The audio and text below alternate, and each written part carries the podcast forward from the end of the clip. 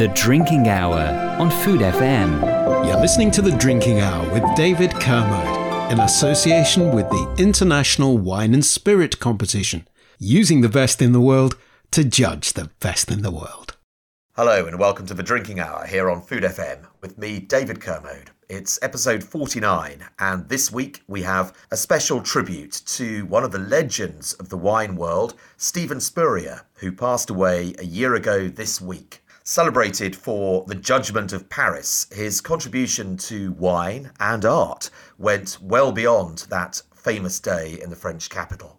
We'll talk to a man who knew him as well as anyone, uh, Adam Lechmere of Club Oenologique. Plus, as always, we'll have your recommendations for medal winning wines from the IWSC, a competition Steven was involved with latterly as a senior judge uh, towards the end of his life. The Drinking Hour on Food FM.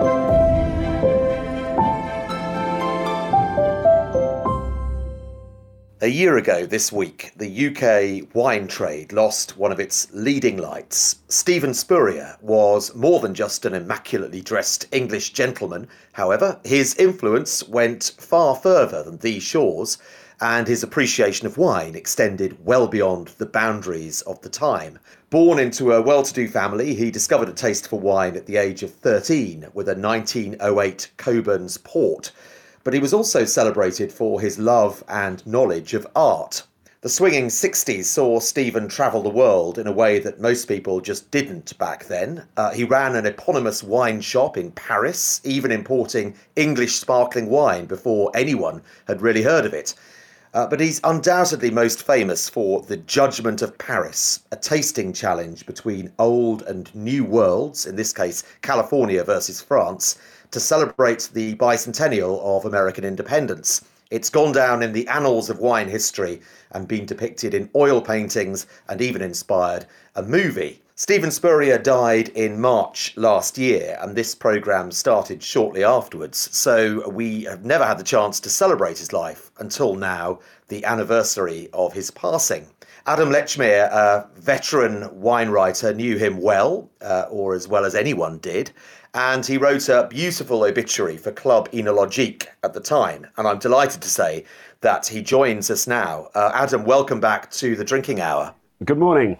Thank you so much uh, for, for coming on to, to talk about Steven. Um, before we uh, look at his um, life uh, in a bit more detail, for the benefit of someone listening now who didn't really know very much about Steven Spurrier, um, just give us um, a sense in broader brushstrokes of who he was and his influence? I think, um, you know, in terms of his influence, I think one word would sum it up, and that is seismic. His influence on, on the, the, the, the international wine world. Um, you've mentioned the Judgment of Paris, and it really was that which, which made his name and brought him, you know, extraordinary fame, um, which actually went beyond wine as well. Um, it was a, you know it, it, was an event that did really really shake up the wine world, and it was reported as sort of you know it, this is this is, story is so well known as to be apocryphal, reported by George Taber in um, in Time magazine. It was actually on page fifty eight, I think, or page fifty two of Time magazine the editors didn't think it was an important story at all. And indeed, the story only got out because George Taber, you know, he was the only reporter there at the Paris, t- at the tasting that day he was a friend of the Spurriers, a friend of Steven and Bella, and they'd said, "Look, we're doing this. We're doing this little tasting for the, the, the for the bicentenary of uh, of the um, American Declaration of Independence. Why don't you come along?" And he was in two minds as to whether he'd go or not, and decided he was walking down the Champs Elysees. Decided it was a lovely day. Um, why not just nip along to Steven's tasting? And he wrote a report for Time magazine, which then um, got picked up by the other papers. And after a couple of days, you know, the, the sort of importance of it was realised. Um, and this, you know, th- this is what, what Steven's whole reputation um, rested on. Uh, and we know the story. American wines were chosen by French critics and uh, you know seen as, as, as, as, better than their, their French counterparts. And this um, made Steven immensely famous in California um, you know, you talk to the great winemakers of that era, people like Bo Barrett and Warren Winiarski, um, you know, the pioneers of Napa, and they were they were absolutely cock a hoop when the news came through. You know, um, because it was it's such a great story. And uh, you know, and Steven, um, uh, you know, th- throughout the world um, became um, very very well known throughout the wine world. He was. Um, in my obituary, I said, um, I was just rereading it actually, he, I said he was welcome at literally any great estate in the world, and I, I think that's absolutely true. Um, no winery anywhere in the world would have refused him entry. And most importantly, I think, um, he was welcome at the great estates, but he was also welcome at the very, very smallest places. You know, he was interested in every type of wine. Um, everything interested him. He'd taste something from, you know, the tiniest little uh, mom and pop operation in, in, in Sonoma or in the south of France or in Croatia. He was he had a sort of um, a great generosity of spirit in that way, and I think that um, went, a, a, you know, that that contributed a lot towards his popularity. He'd never refuse anything. He'd never refuse any wine. Oh, which is a uh, really shines through in your uh, obituary as, as well, um, and it's um, it's a, a, a, wonderful quality. Um, going back to his early life, he wasn't uh, aristocracy, but uh, I mentioned he was always immaculate, and he came from I suppose you'd, you'd say, in, in very old fashioned terms, kind of good stock, I suppose, wouldn't you? Yes, I mean he was he was just absolutely in, in that way he was a classic of his uh, uh, of his kind. You know, of, of the the English. You, you, just call it the English upper classes, I think, more than anything else. I mean, they were a very very wealthy family, and the the family, the Spurrier family, went back to the mid mid mid seventeenth century. He said that um, his one of his ancestors was a church warden in in the village where he grew up um, in 1648 or something. So the family went back a long, long way, but they also um, were exceedingly um, successful uh, Lancashire manufacturers. Um, his his great great great great um, uncle um, started a um, had a lawnmower business, and he was obviously a you know a, you know a man of of, of great um, of great skill and, and entrepreneur, entrepreneurial skill, and that um, business flourished. then they moved into cars, into motor cars in the early 20th century, and that business went on to become British Leyland, which was the state car manufacturer um, until until the mid 70s. Um, so there was there was a, there was a hell of a lot of money in the family. And then his father started um, a his, sorry his grandfather started a sand and gravel business um, that was also extremely successful, and that of course um, was the origin of this vast sum that was settled on the two brothers on Nick and Steven in their twenties. Nick was Steven's older brother. Also, a really interesting guy, actually. Nick Spurrier was was a computer genius, and he um, he developed the um, the software for um, the first decanter website.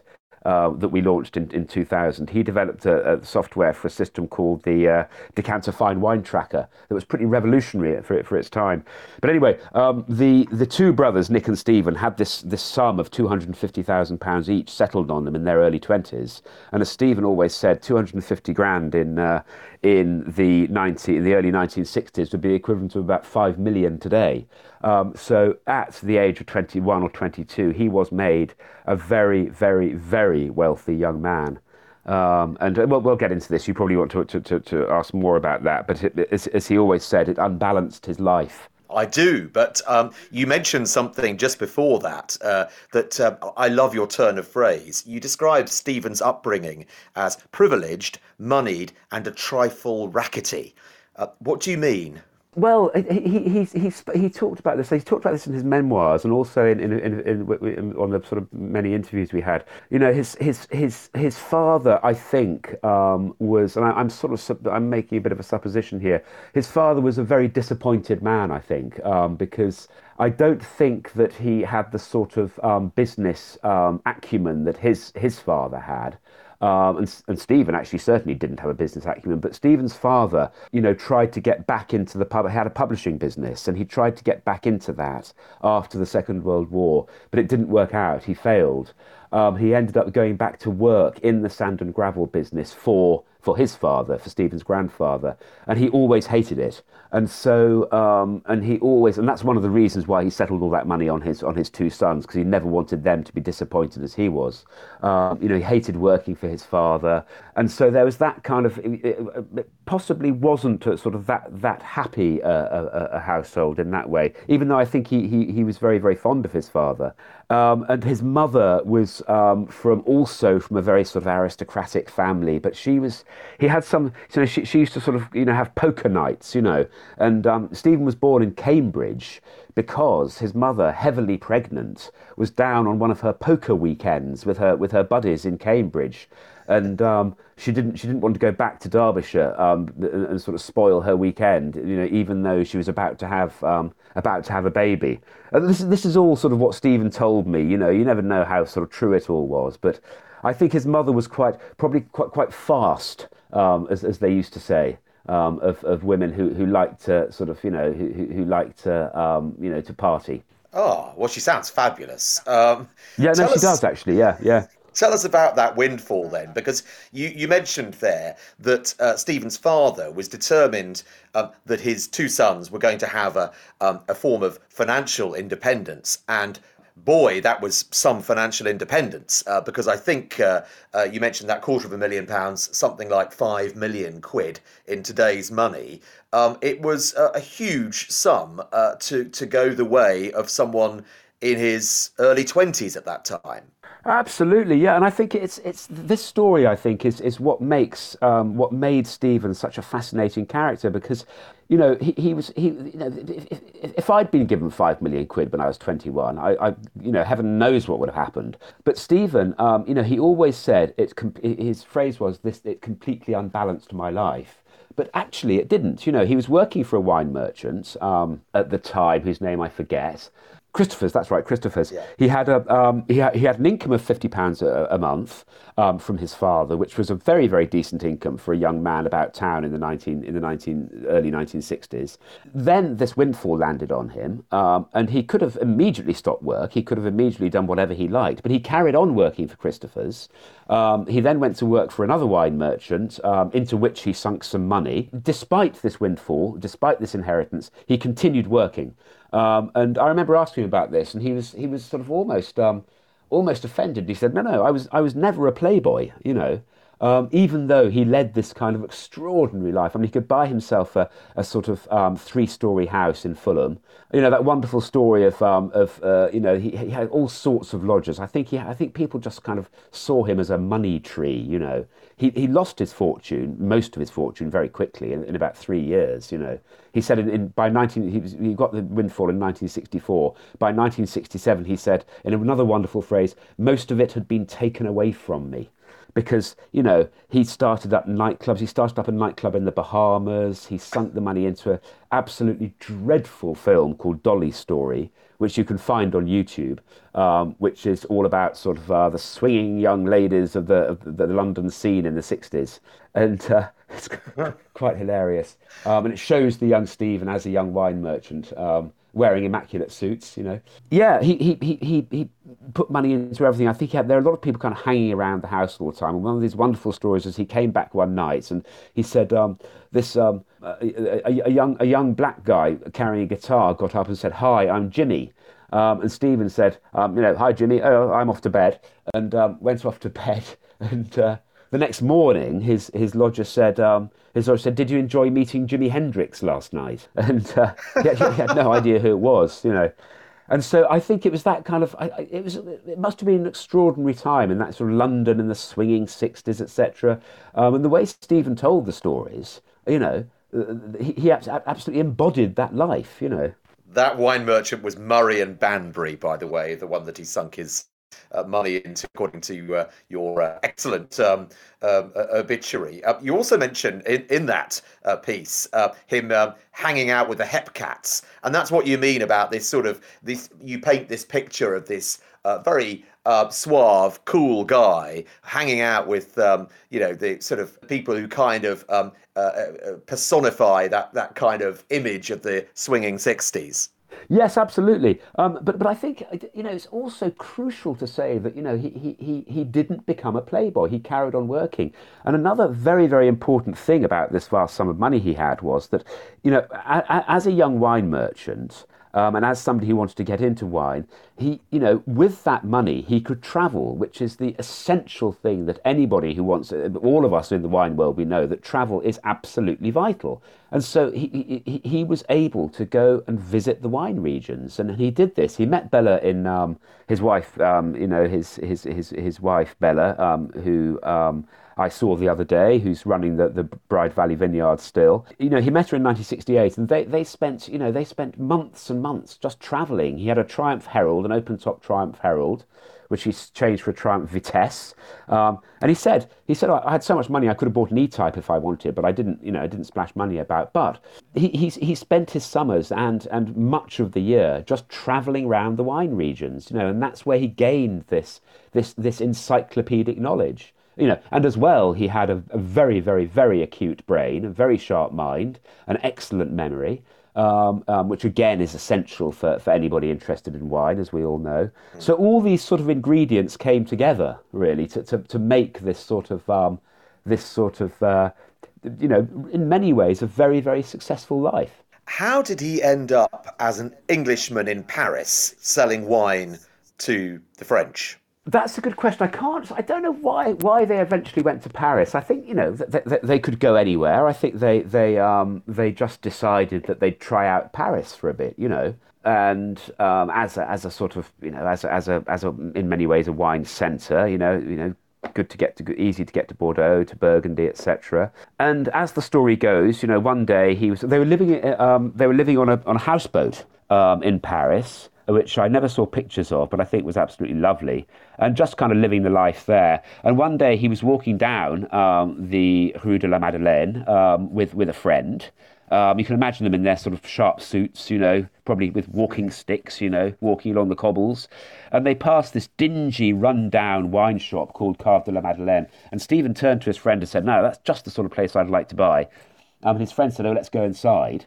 Um, and uh, you know, the rest is history. He bought the shop.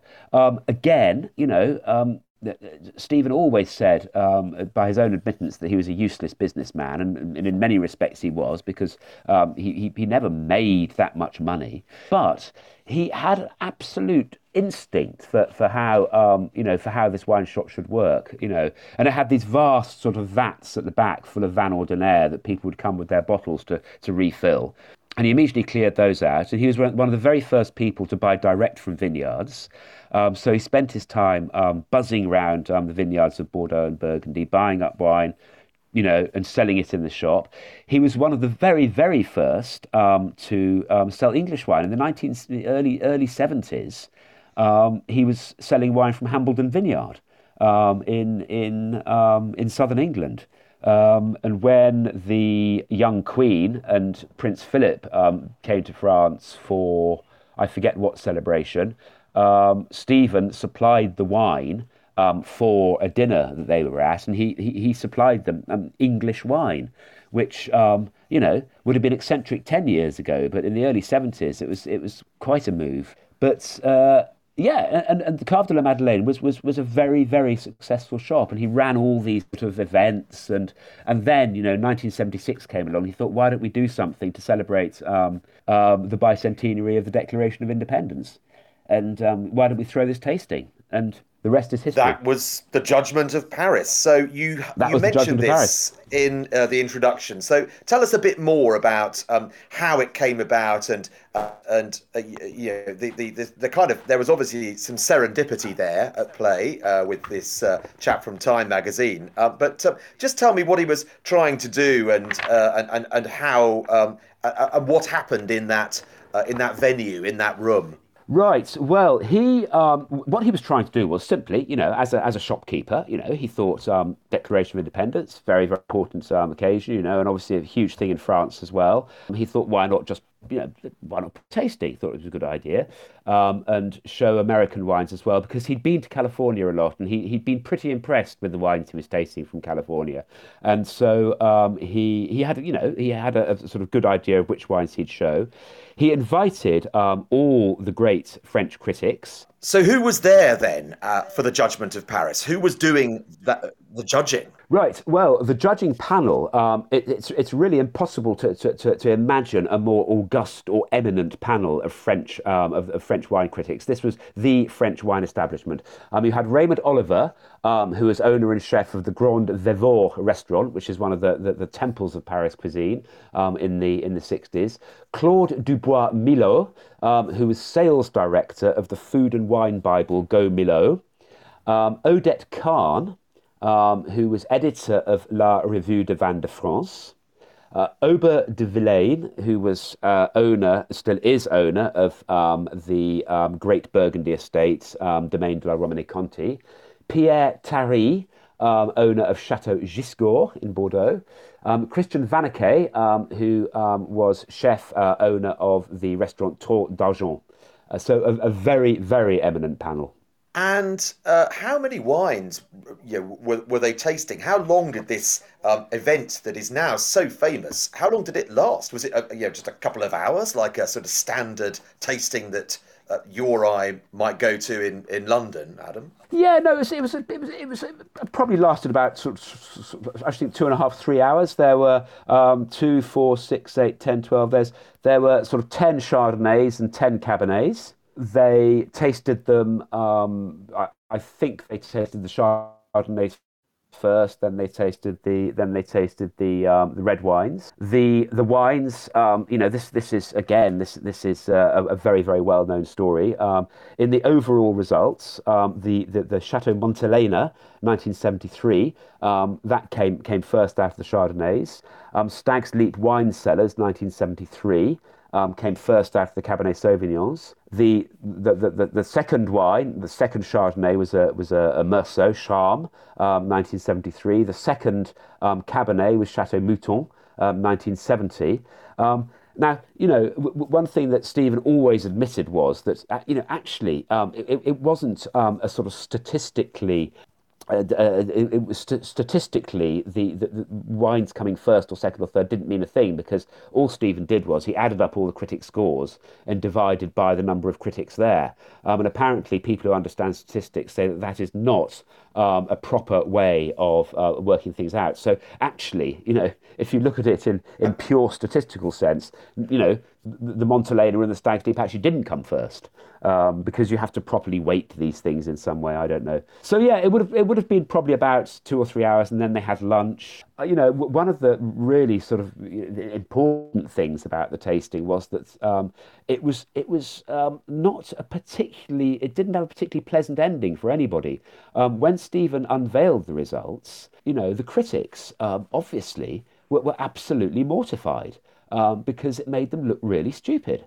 Um, mm. because um, you know they, they had you know one, one of you know as all of us in, in, in wine know that it's always very embarrassing when you hold yourself up as an expert and you can't recognise you know you can't tell the difference between a French and an American wine and, and you know you had the editor um, of Revue du Vin de France one of the most important wine critics in, in the world really thought she was tasting a French wine when she was tasting an American wine. And so she, Odette Kahn, demanded her notes back from Steven. She, she went immediately went and, and started, um, you know, trying to um, rubbish the results, saying that the, saying the results were cooked. And Steven refused to give her her notes back. Said, "No, madam, these notes are now mine." And, wow. uh, you know, um, it, it, made Steven very, very unpopular in France for a bit. You know, as he said, um, you know, um, various people, various chateau owners wouldn't speak to him. Uh, Aubert de Villaine um, um, told him that he'd spat in the soup. And uh, you know, it, it, it, it, was it was it was it was pretty unpleasant, I think, for him. Um, uh, you know, he, he, obviously, you know, he obviously regained um, his his popularity very very quickly.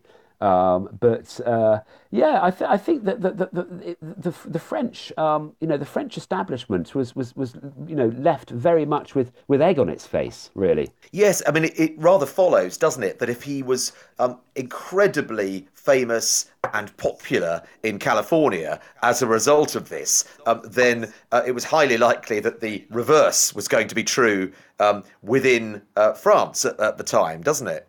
Yes, yes, exactly, exactly. Um, Steven, Steven saying to me, um, this is a piece I wrote some time ago. I said the French wine establishment was outraged and uh, that's right. Yes, Steven. Steven said that um, he found out later um, that um, Lalou Bize Leroy, um, who you know one, one of the um, very very very eminent um, um, owners of Burgundy, she she was the co-owner of Domaine de la Romanée-Conti at the time with Aubert de Villaine, and when he got back to Burgundy, he was given a really hard time by her. You know, you know, and people rang him up and abused him on the phone. People rang Steven up and abused him on the phone. Um, the, um, the, you know the tasters of Pierre Pierre Tari, um, um, the owner of Chateau Giscours, was asked to resign. He was mayor of Bordeaux, uh, mayor of Margaux, um, and he was asked to resign from that post for what he'd done in Paris. You know, it's, it's quite quite serious stuff. You know, it's, it's not um, you know, yeah. No, no, nobody died, as they say, but uh, you know, reputations were were were, were badly damaged. Uh, yes, but but not uh, Stevens ultimately because it was such a, uh, exactly. a, a, moment yeah, yeah, in, exactly. in, history, a moment in, in time, yes. and um, this inspired a movie. Um, and uh, by all accounts, sadly, it, it's not a very good movie. I don't think. Ah, this is Bottle Shock. Yes. Well, no, actually, Bottle Shock was absolutely panned. Um, and um, the sort of received wisdom in the wine world is that it's a dreadful film. Actually, it's far, far better than a lot of people think. It's actually, it's actually pretty amusing. It's got Alan Rickman in it, who's absolutely wonderful um, as Steven. He's play, he, he, he, he plays this, uh, plays him up as this ridiculous kind of effete sort of wine snob, you know. But I spoke to Bo Barrett the other day, um, and I was asking him about. Bo Barrett was the, the owner of, uh, still is the owner of um, Montelena, and he was a young guy then. He was in his twenties, um, and his dad um, was was uh, Jim Barrett was that was the formidable owner um, of Montelena. But Bo, um, I was asking him about Bottle Shock. Um, he was saying it's just a bit of fun, you know. He, he absolutely because his portrayal was as, was as, was as a sort of ludicrous kind of surfer dude, you know, which he wasn't at all. He happened to be sort of blonde and tall and handsome. Um, but he was, he was he was quite a serious young guy. But he was portrayed in the film as this ludicrous surfer dude. But actually, the film's very entertaining. In fact. It's actually a lot better. I mean, you know, the most famous wine film in the world, obviously, is Sideways, which everybody, you know, goes on about how wonderful it is. If you watch that film again, it's dated very, very, very badly. It hasn't aged well at all.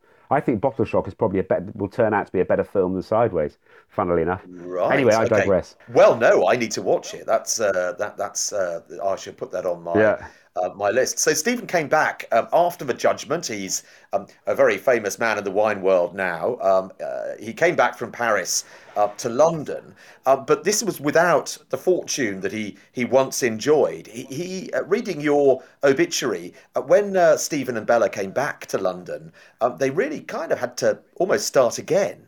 Yeah, I mean, Steven, uh, yes, he, he liked to say he was broke. I don't think he was broke. I think he still had sort of a little bit sort of sorted away, you know.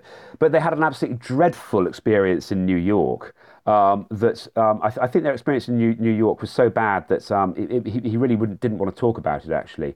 Um, but um, because they, they had Cave de la Madeleine and then they had the Académie du Vin, which was the the the um, educational you know arm of Cave de la Madeleine, which was run by Patricia Gallagher, Steven's friend. that was very successful in Paris. in the way of these things, Steven thought if it works in Paris, why why was it work in New York? They opened up a branch in New York that failed failed dismally. Um, and Steven, Steven said all he'd say was that uh, it, you know it, they had a very, very, very bad time in New York, a very bad year. He said they neither of them had been back there since. Bella, um, Bella couldn't even. Bella never went back to New York hated hated the mention of it, and that's then that's when they they, they sold the wine shop and came back to, to, to London. That's when Steven said he was broke. You know, he he still had his name. Obviously, he still had his name, um, and he got a job working for um, the working as the head of wine at Harrods um, working for Mohammed Al Fayed, um, who was then owner of, of Harrods. Um, he, he, fell out with him, and then um, he was sort of looking about him. He met in the mid 90s, this was, um, he met Sarah Kemp, um, then publishing director of Decanter, at a lunch and they were chatting away and she said oh why don't you come and work for us come and do a column for us and that's um, you know he said that changed his life basically um, because once again he was back into the kind of mainstream sort of dynamic mainstream of of of, uh, of, of the London wine world. And Decanter in the mid '90s was a magazine that was um, absolutely powering on on all cylinders. You know. um, was was was going very very far, very fast indeed. And then uh, you know um, in you know 2004, Steven um, finally persuaded Sarah Kemp to start um, an awards. Um, and that was the Decanter World Wine Awards, which became the most important wine competition um, and, and held its position as the world wine competition for many years. So, so yes, um, but you know, Steven, he said he was broke, but he had this absolutely gorgeous flat in Hammersmith uh, that um, I went to several times. That was one of those lovely, lovely 1930s um, purpose mansion, purpose-built mansion flats with great big, great big rooms and long corridors, and you know, um, servants' quarters at the back and that was filled with art and filled with sculptures. Um, and they had also Litton Cheney in Dorset, um, which is which is their, their which is Bella's home now. So so yes, he he, he was he was broke um, probably by his standards. right. And at, at Decanter, because of course you uh, worked there uh, for many years yourself, that, that's where you got to know uh, Steven, I, I, assume, Adam. Yes, so absolutely. I met him um, first, I remember, at the Decanter Fine Wine Encounter in 1999, which was one of the first Decanter Fine Wine Encounters, which is, you know, the, the, the, the big wine show um, in the Landmark Hotel in Marylebone, you know, where, which, was, which was always a very, very sort of, uh, quite, always quite, quite a fun event, actually. Um, that's where I met him first, and, and then continued to sort of work with him I was editing decanter.com, so he wrote a lot for us. Um, and I used to see him, oh, all the time, you know. And then um, I went down to, took my family, my, my children were very small then, you know, um, about 15, 18 years ago or so. Went down to stay with him in, um, in, um, in Litton Cheney, at the house in Litton Cheney. Went down, spent the weekend with them, which was, which was really nice. Yeah, you know, I think at the beginning you said I, I, I knew him as, as well as anybody would know him. I, I, he, he was actually a, he was a very I was very fond of him, um, but I wouldn't say we were we weren't sort of in any way sort of buddies or pals. You know, uh, we we weren't. Um, you wouldn't say we were in any way close. You know, but. Uh, I met him a few times. Uh, uh, and obviously, I've um, been in this uh, world of, of wine uh, uh, less time than you by some margin. But um, I met him a few times. I always found him extremely charming, uh, perhaps slightly distant. Um, but he, he always appeared very interested in what other people thought of the wines in front of them at that point. He wasn't someone I felt anyway who was telling me what he thought of that wine, even though I'd have been very interested in that. He was curious as to what I thought of it. Yeah, yeah, he, he, he, he did have. I mean, I think somebody said he had a he had a generosity of spirit. He was a um, you know he he, he, he yes he, he he wasn't the kind of person and he he didn't disdain any wine. I mean, there are lots of there was uh, another critic of equal eminence who died recently. Um, who, uh, well, I won't say who it is, Michael Broadbent. I remember once um, giving Michael Broadbent a, um, a, a wine, um, a California wine, that, that's um, he just kind of took a little sip and went, uh, "Not my sort of thing, I'm afraid," and that was it. End of conversation. Now Steven would never have done that. Steven would have tasted the wine and thought about it. Um, that that was the thing, you know. Uh, it, he he would never turn down a wine that interested him, and he was interested in absolutely everything. And and yeah, he he he, he liked to know what people thought as well. And that uh, comes uh, through very strongly in uh, your obituary for Club Oenologique, where you talk about uh, those who worked with him in uh, judging wines. And he, of course, became a, a, consultant at the end of his life to the IWSC, uh, sponsors of this, of this program. Um, he, he, appeared to have um, a very um, open mind. Um, he didn't really care where the wine came from, so long as it was good. Absolutely, yeah, absolutely. And I think that's what that's what endeared people to him. You know, um, I remember being at a tasting once. I was standing, I was sort of tasting alongside him at, um, at a, a, big Italian tasting in London years ago, and. Uh, no, rather, it wasn't Italian. It wasn't an Italian tasting. There was a, a, a Sangiovese, and I forget where it was from. Um, but it wasn't an Italian Sangiovese. And I remember him sort of tasting it and going, "Ah, oh, that's one of the most remarkable, remarkable expressions of Sangiovese I've ever tasted." And, and, and, the winemaker behind the table was obviously absolutely delighted. Um, and I think I d- I don't think it was that brilliant a wine. I think that was just Steven's sort of, you know. I, I think he's one of these people who, um, you know, he, he, he, he, wouldn't he wouldn't put he wouldn't put down a wine if he didn't like it in front of the winemaker you know, there's a certain kind of um, he, he didn't he didn't like to disappoint anybody. I don't think. You mentioned uh, the encyclopedic knowledge of wine as well, and the importance of a good memory. Um, and um, he, he really, um, you know, he, he's just renowned for everything that he had stored away. His, his, his head was like a sort of very, very impressive filing cabinet by the sounds of it.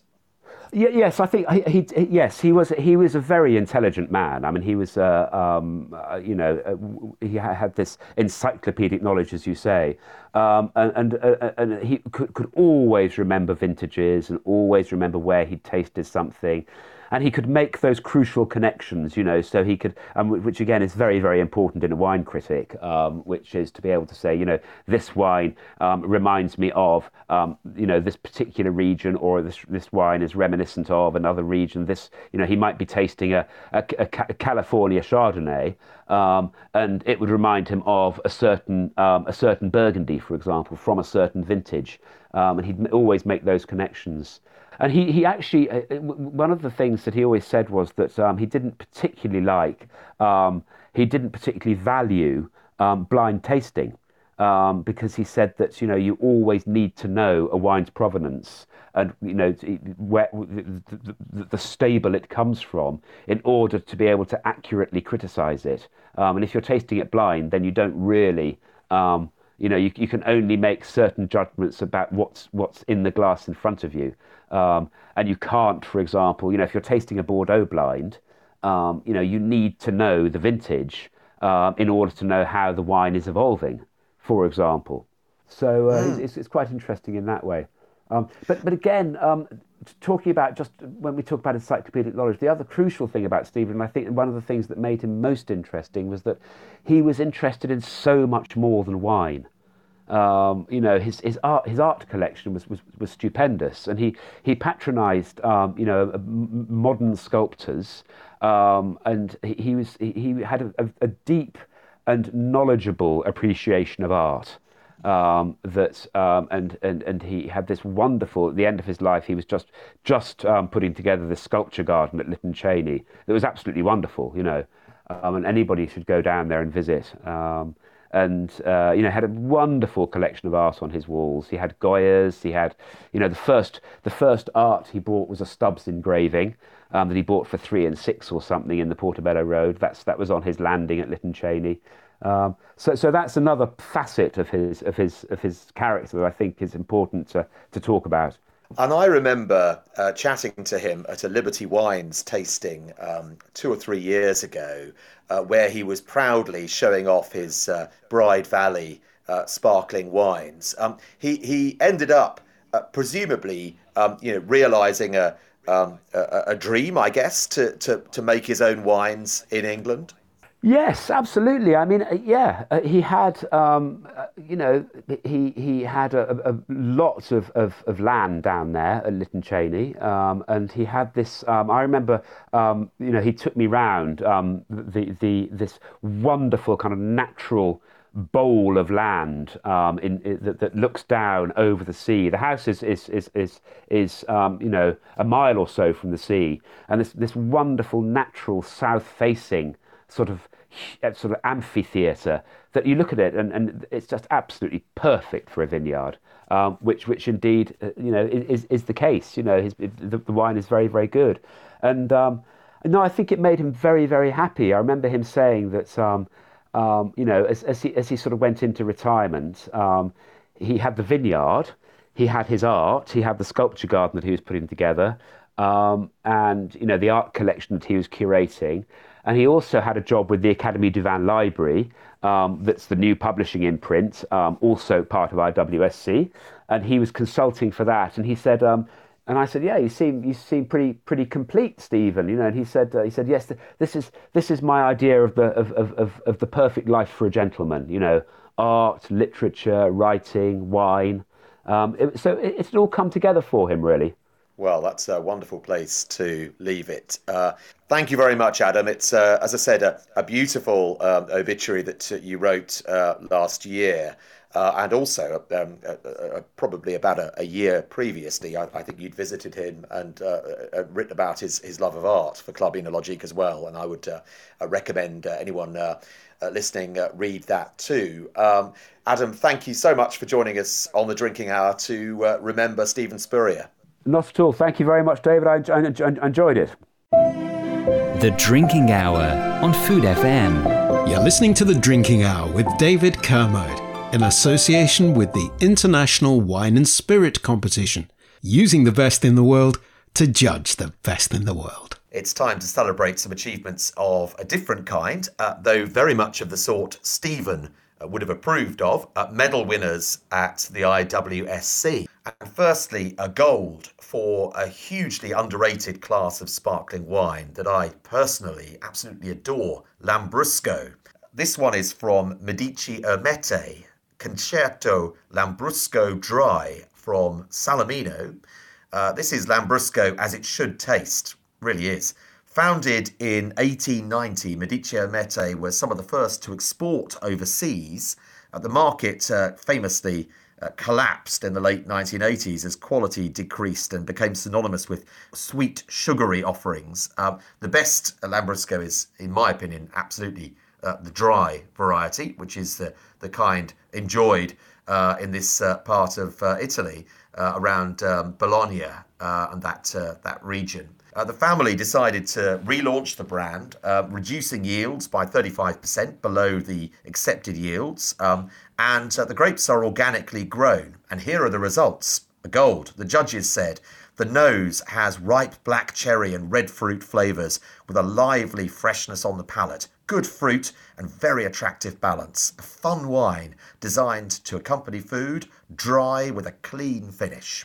To South Africa next, and another gold medal winner from a brilliant winery, uh, Bouchard Finlayson. This is Galpin Peak Pinot Noir 2019 and awarding their golden gong, the judges, among them three masters of wine, uh, John Hoskins, uh, Jo Locke, and Beth Pierce, uh, said this a light red fruit character comes through on the nose before the palate introduces perfectly ripened fruit notes, backed by cherry cola spice. The oak integration is sublime and the finish lengthy. This is an outstanding wine showcasing perfect harmony. I've had that wine and uh, it is absolutely well worth that gold medal, um, I have to say. Next, it's to France and a silver medal winning Syrah, uh, Cave Saint Désirat from the Northern Rhone, uh, awarding their medal. The judges said of this succulent aromas of smoked meat, black olives, and summer herbs, dignified on the palate with a gorgeous concentration of dark fruit, lavender, coffee, and chocolate, superbly structured with memorable length. Next, let's uh, cross the world to Chile uh, Marque de Casa Concha Chardonnay 2020 from the pioneering winery Concha y Toro, who produced vast amounts of wine but seemed to have an incredible knack for consistency and quality. Uh, this was a bronze medal winner. The judges said uh, a bright and vibrant citrus nose with creamy peach and pineapple flavours in a fresh, easy drinking, attractive style. And finally, uh, to Australia to round off with uh, a gold medal winner with a whopping 96 points, uh, De Bortoli Show Liqueur Muscat Non Vintage. The judges said a wholesome nose full of rich dark spice, sun dried figs, and roasted coffee. A thick and intense palate full of dry fruits, sticky toffee, and notes of burnt orange peel and chocolate. Very attractive and elegant with full on alcohol what a way to uh, round things off. Uh, that's it for another episode of the Drinking Hour. Uh, my thanks to Adam for that uh, fitting and also fascinating tribute to Steven Spurrier. Uh, you can follow us on Instagram and Twitter at Food FM Radio, and you can follow me if you so desire. I'm Mr. Venusaurus on Instagram and Twitter. For now, though, thanks for listening and goodbye. The Drinking Hour on Food FM. You're listening to The Drinking Hour with David Kermode in association with the International Wine and Spirit Competition, using the best in the world to judge the best in the world.